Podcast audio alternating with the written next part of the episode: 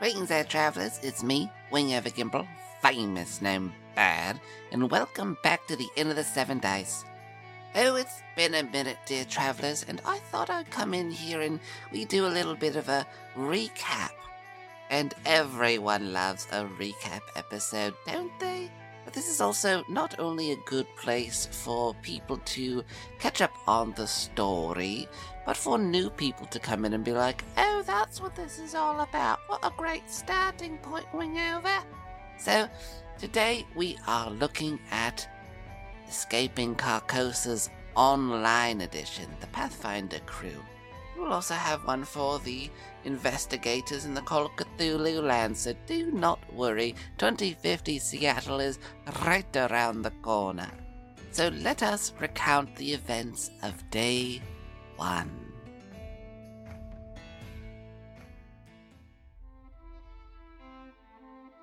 We started off meeting each of our dear adventurers before they actually stepped into the game, when each of them were receiving the headset through various means and jumping in. We started off with Derrick Highland, who would later be known as Akihiko Tomoe. Derrick had awoken in his room, and he is bedbound. He has an attendant that his mother, Victoria Highland, had hired, Roger Thompson, who's a large, very fit man who has a very jovial personality, likes to just have a great time and be people's buds.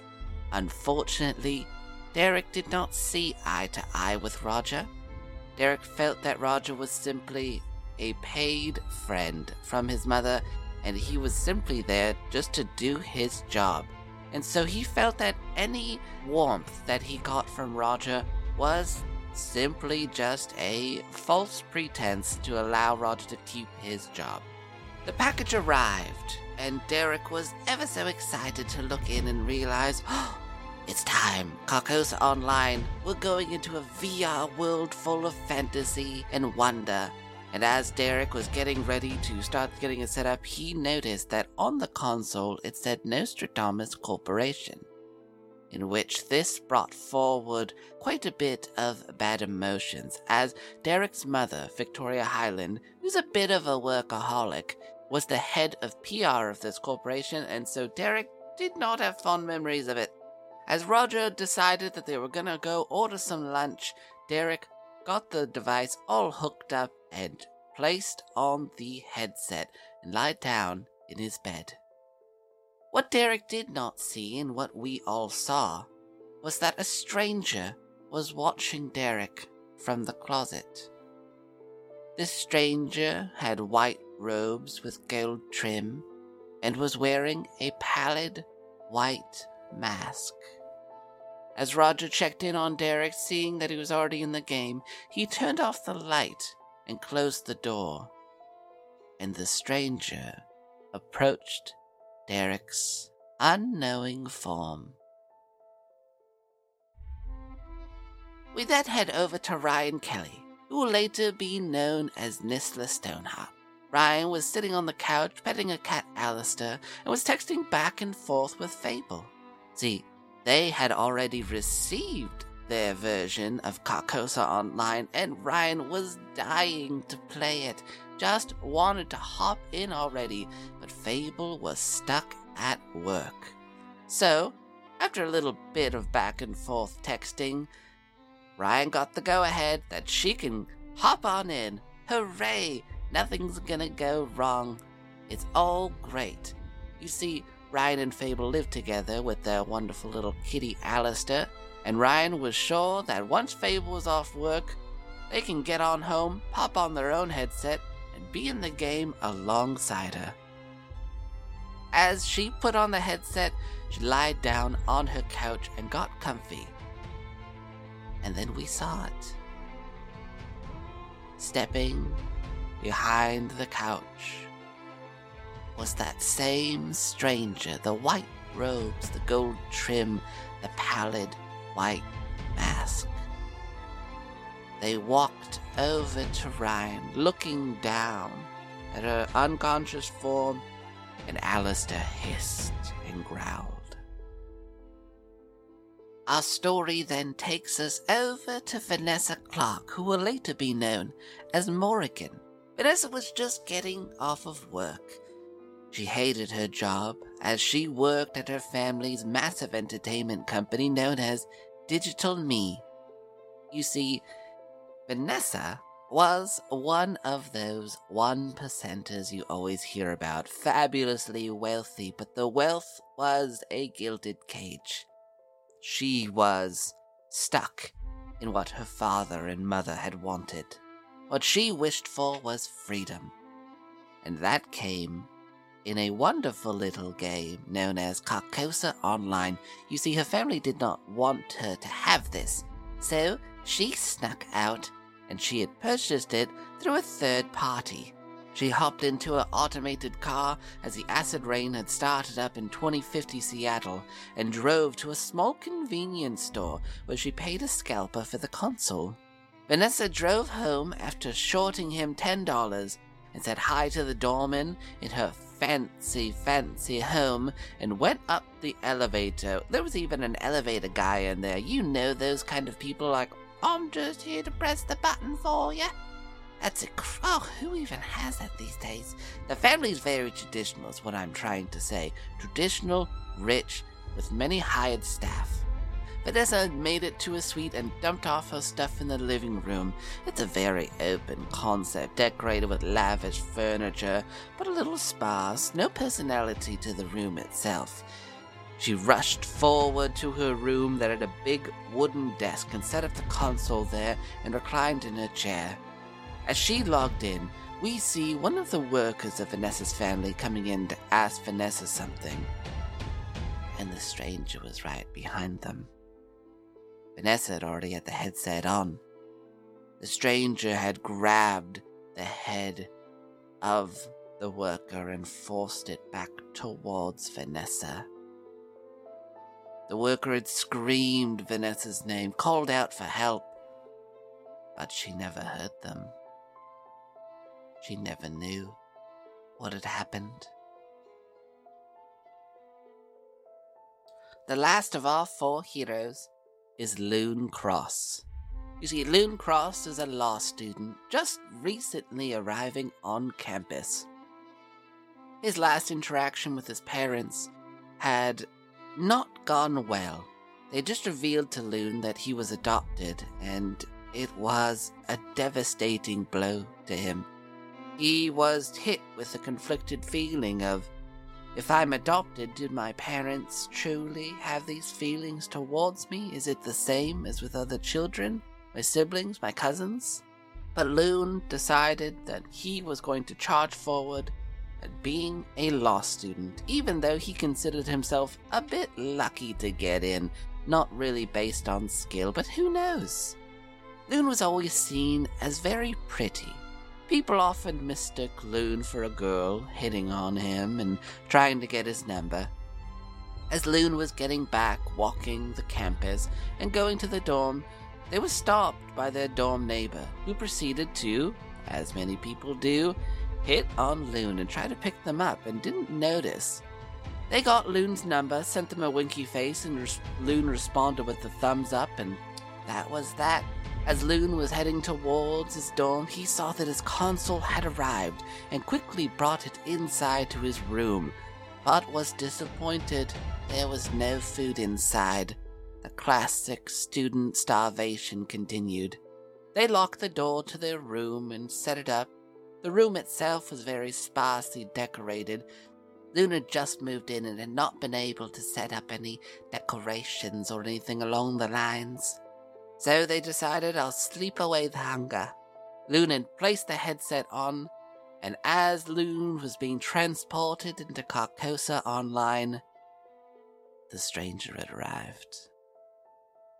Their fingers were breaking and twisting, squeezing through the slit in the door, not large enough. Their hand managed to fully get through, mangled and mushed and snapped and reformed, opening up the door.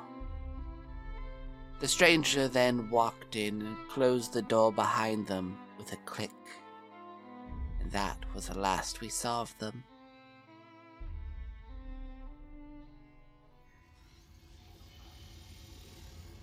From there, our party had each individually met up with Nostradamus Corporation's beloved ST3V3, the face of the Nostradamus Corporation on Earth. Each of the party created their new characters. We had Akihiko Tomoe, the Catboy Magus. We had Nysla Stoneheart, the Dwelf Investigator. We had Morrigan, the Talarian Monk. And we had Lune Cross, the Luminous Summoner. As each of them had created their characters, they suddenly all felt themselves plummeting through the sky. And they each landed softly in Carcosa to see thousands of other players around them, as well as each other. As the players were overwhelmed by senses and smells, they slowly began to adjust to the brand new bodies. They each had their own means of adjusting, of course. Akihiko, who was not quite used to the concept of walking around freely, had fallen down, and it'd take a moment, but quickly he realized that he could pull from memories of this body and start to be able to get up and walk around no problem. Meanwhile, Morrigan was trying out their own body, that of a Talarian, which is kind of think of it as a, a taller Kenku. They were a raven type, and they started trying to look for something to eat and people to communicate with. And Nysla, who was a dwarf, was getting used to the strength in their body, the dexterous movements and grace, and went and purchased some food.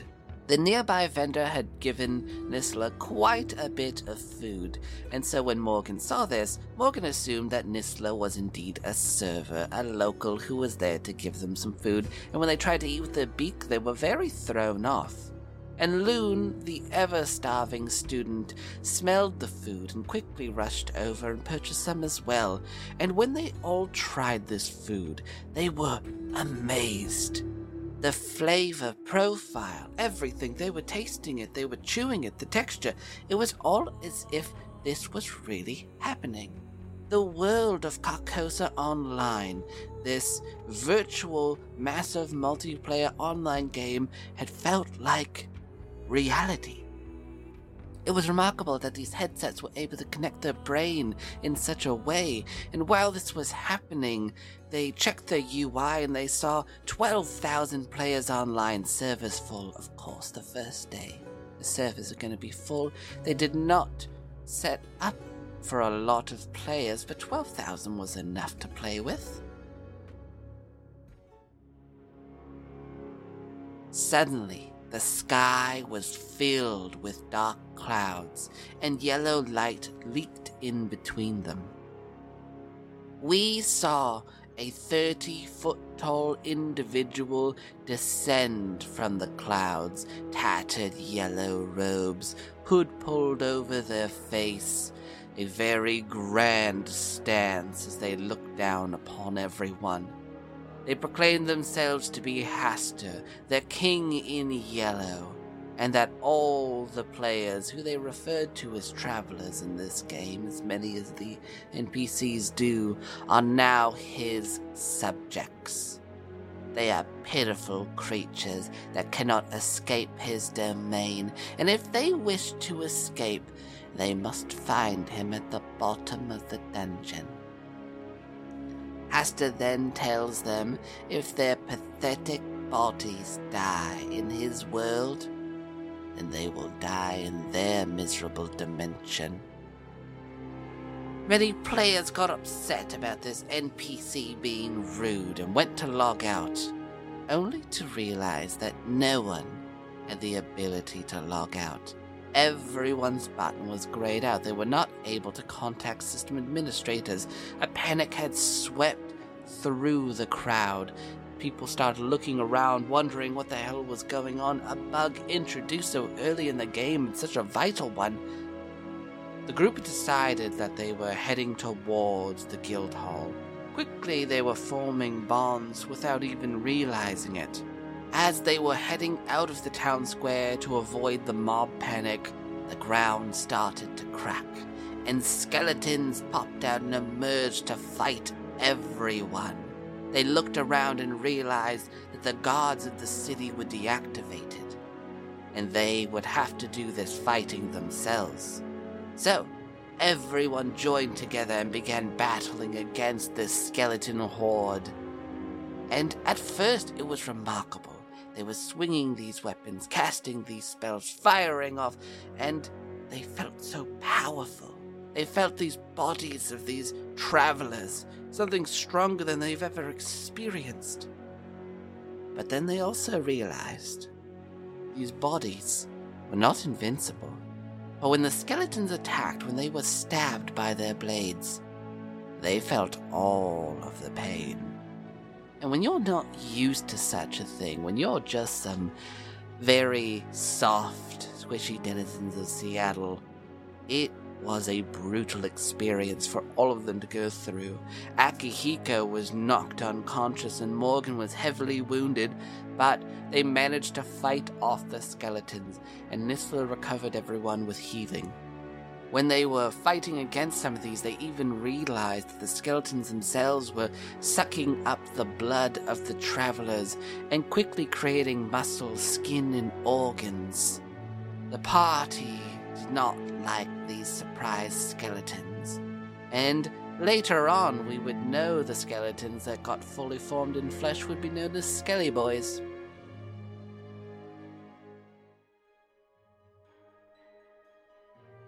As the chaos had worn down and the skeletons were defeated across the city of Carcosa, they looked at one another in shock as they checked the UI. 10,928 players online. This had meant, if the being in the sky known as Hastur was correct, 1,072 players had perished. This would go down in the histories as the launch day tragedy. From there, the group decided that they were going to go to the church and get healed. They remembered looking through the game manual and that there was a spot where players would be resurrected, healed, and whatnot by the locals of said church.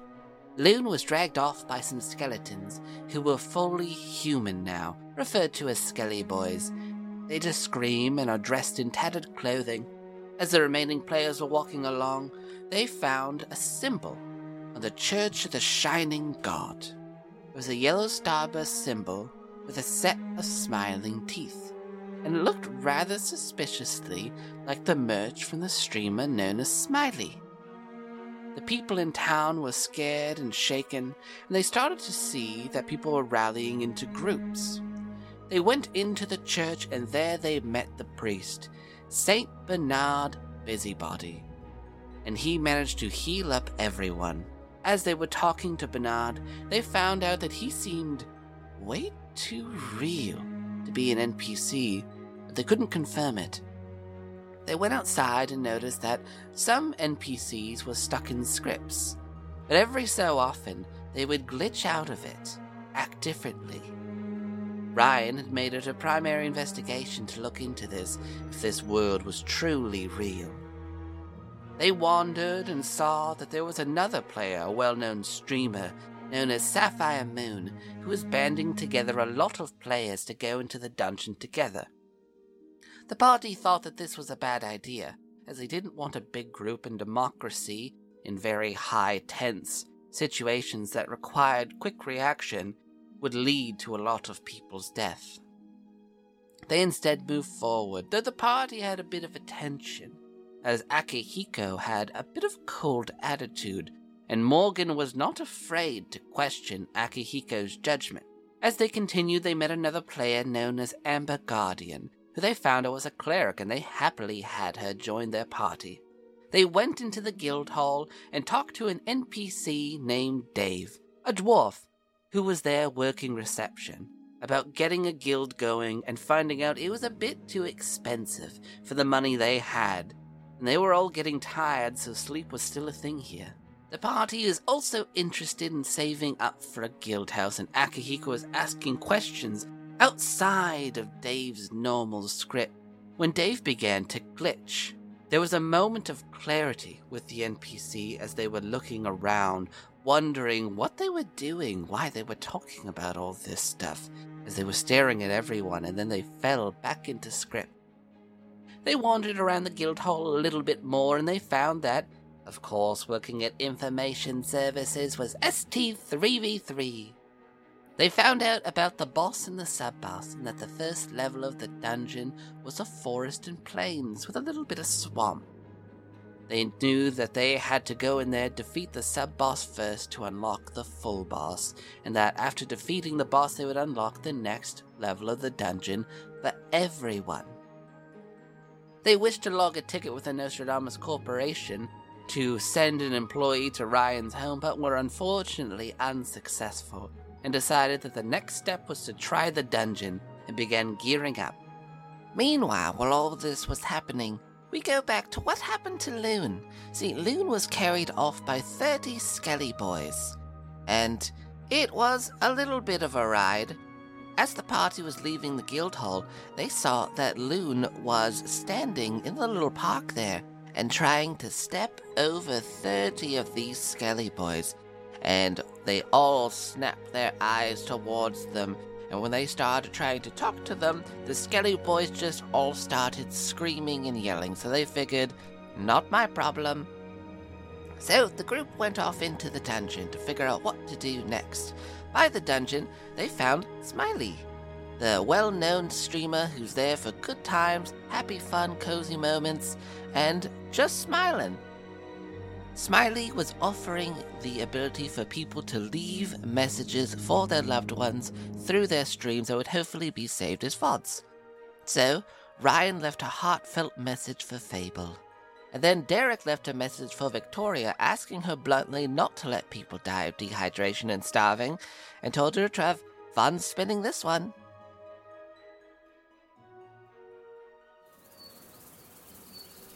The party then went off into the dungeon and realized that the whole landscape was a forest and a little bit of a swamp. As they were going down, it was a massive spiral staircase that was taking them from up in the clouds all the way down to the floor level of the dungeon. They saw that there was a great, wondrous tree out in the distance in the middle of a swamp, and off to another side of them they could see ruins of towns, and there was even an old looking forest, you know, that classic spooky kind with like the dead trees and it's always winter. So as the party made it to the floor, they asked Morrigan to fly up and try to get a better vantage. Now, remember, this was Morgan's first time ever flying as a bird. So when she flew up there, it was the truest sense of freedom. And she looked around and saw a number of players were fighting lizard folk and gnolls. As the players then regrouped, they marched forward towards the swamp and the large tree, thinking, this is probably where the sub boss is. They went into the swamp, and as they were going along, they saw another group of players that were fighting against these gnolls, and they watched one of the players die as they reached out to them and made eye contact and shattered into a million pixels. The players realized they can't do something for everyone, unfortunately, and trudged forward. As they went into the swamp, they were being bitten by a number of bugs and mosquitoes and whatsits and were just annoyed all to end. They were done with nature. And that's when they realized they were surrounded by lizard folk. The lizard folk burst from the water and began attacking them, and the players fought back valiantly and took them out fairly easily. The only person who caught a really serious injury was Lune, who ended up getting a spear right through them, and they ended up passing out into the water. They ended up meeting another player on their travels named Houndman, who's pretty much an adrenaline junkie. They were a kobold barbarian and were just happy to be there. They were talking about how they had run into a number of players before, and unfortunately they died. But Houndman was under the impression this is still just a game. What's the problem? And didn't realize that when you die in here, you die in real life. But if anything, it just made them more excited to be playing. After the party determined that Houndman was hot by rolling percentile, Akihiko gained a little bit of a crush on this kobold. They added them to the party since Houndman was already level 2 and quite good at combat. Then they headed towards the great big glowing tree in the swamp to check out a sub boss. As the party was looking over their loot from the lizard folk, they saw that they got some pretty fun magic items. There was four loose fingers that were dangling on a bracelet or a necklace. It's really up to you how you want to wear it. And whenever you broke one of those fingers, it gave you an extra attack. So Morrigan ended up getting this one, and this was the slow descent in Morrigan's very Disney villainesque outfit that you will see in the future. As they went along, they found a clearing that was just before the sub boss. There, they ended up finding a number of players who were hesitant to go in to face off against the sub boss themselves. They found out that there was an eight player limit for each group that wanted to go in to fight this particular sub boss, and that there was a wall of fog that they could not see through where the boss lurked. They spoke to a few people around the area when they realized that there was the streamer before, the one who was trying to gather a large group, Sapphire Moon. She was there with another orc bard named Abyssal Inferno. After a little bit of chatting, they found out that Sapphire Moon has been trying to go in there, but most of the players are too cowardly. They don't want to go in after hearing a number of other players die trying to face off against this sub boss. So, as everybody was waiting to go outside, they decided, to hell with this, we're going in there. And they agreed to allow Sapphire Moon and Abyssal Inferno help them because more bodies against whatever the hell this thing was, it was gonna be a lot of help. So they rushed on in. And as they entered into this area, the fog surrounded them, and then they found themselves in a little clearing with a great tree. And there was the sub boss, a great and powerful chimera. The party rushed forward and began fighting the great beast, and Lune once more was knocked unconscious, though this time technically Lune was doing as he should have. It was just his Eidolon was struck, thus hitting him. As the party continued to fight this chimera, they began to realize what they had to do. Each of the heads of the chimera had hit points, and then the body had hit points. But you see, the hit points of the body was immense. It was like just trying to put a fire out with a cup of water. So the group started focusing on taking down each of the heads. Whenever they took out a head, the chimera lost abilities to attack, and it also took off a chunk of HP from the body. Slowly but surely, they managed to take this thing down, although they were all quite ragged and exhausted.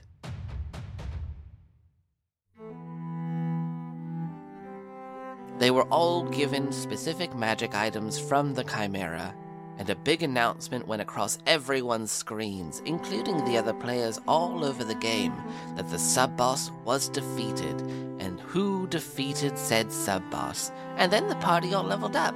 Hooray!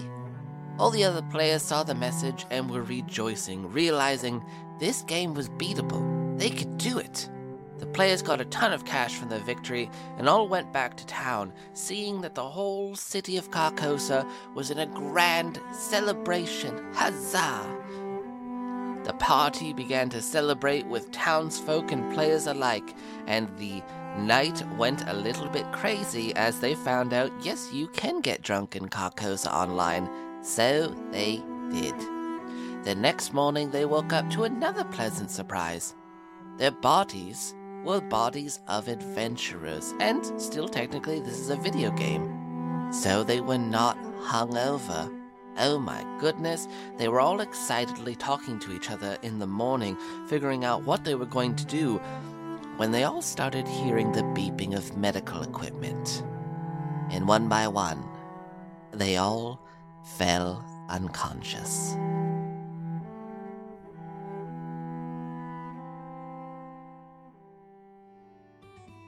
Well, travelers, I do hope that helps you with what all happened on day one, and uh, technically the very beginning of the morning of day two. We are very excited to jump into day two of Escaping Carcosa. There's a lot of amazing, weird, and fun times to come, and some NPCs I'm sure you'll love, and maybe even a few you'll recognize. Make sure to check us out on all of your Podchaser apps. You can go over there, leave us reviews on the iTunes, on Podchaser, on Spotify. We're almost at 50 on Spotify. Huzzah! Also, Check out our YouTube. It's doing quite well. We just hit over 2,000 followers on that. Or is it subscribers or what's it? I don't know. We hit over 2,000 people that like our stuff. Cool beans. Check it out. It's real cool. That's where we put the video versions of these if you're not watching the video version right now. Alright, travelers. It has been a blast. My voice is a little bit sore. I just need some lemon water. I'm a little plugged up if you haven't noticed. All this dust everywhere. But until next time, dear travelers, I bid you all adieu.